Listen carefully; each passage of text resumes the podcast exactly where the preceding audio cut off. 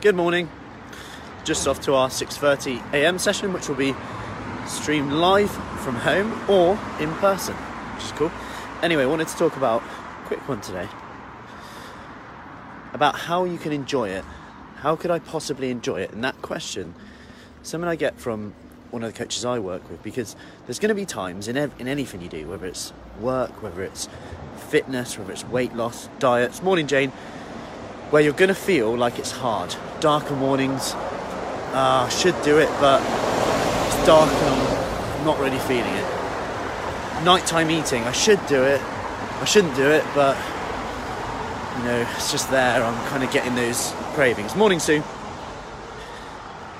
And when you just notice, when you say things like, I should do it, I'll, I'll try and do it, do it. You go towards that but, and your body language will straight change as well. I should probably do it, but just notice how it how it makes you feel, and turn it into how can I possibly enjoy it. And the reason I bring this up is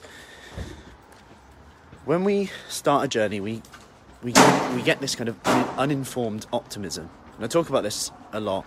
We start a journey, we have that excitement, the change is coming. Then we get kind of informed pessimism. And this is the moment which is which is needed, by the way. This is where like our more rational brain comes on and it goes, oh yeah, but you know when the mornings are darker, you ain't gonna do it. You know when those when that wine's out in the evening, you ain't gonna say no.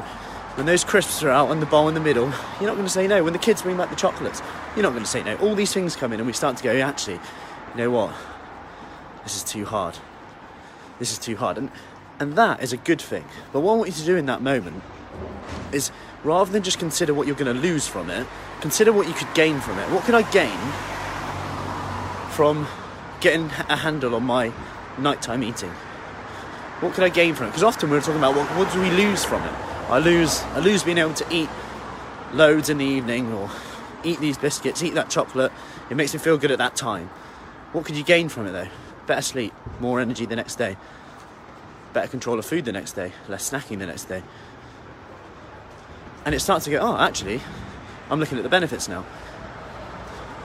And I guess the number one thing to help you enjoy it a bit more is to think of something that you actually enjoy doing at that time and replace it.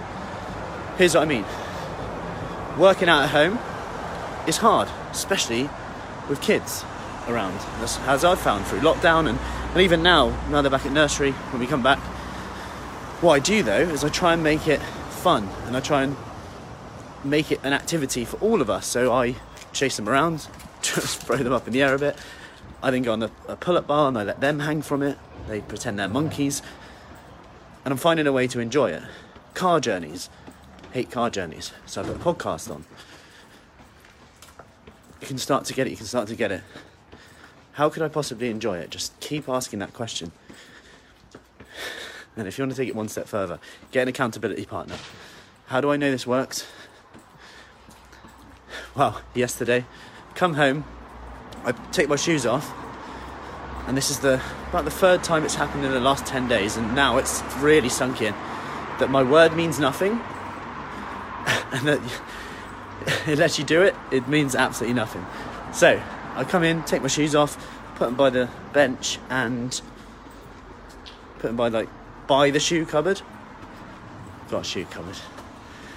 And then my t- three-year-old daughter comes over and goes, "Daddy, you need to put your shoes in there." And I'm like, "Wow, my word has completely gone now, hasn't it?" And my point in this is, imagine someone's watching. Just imagine they're watching.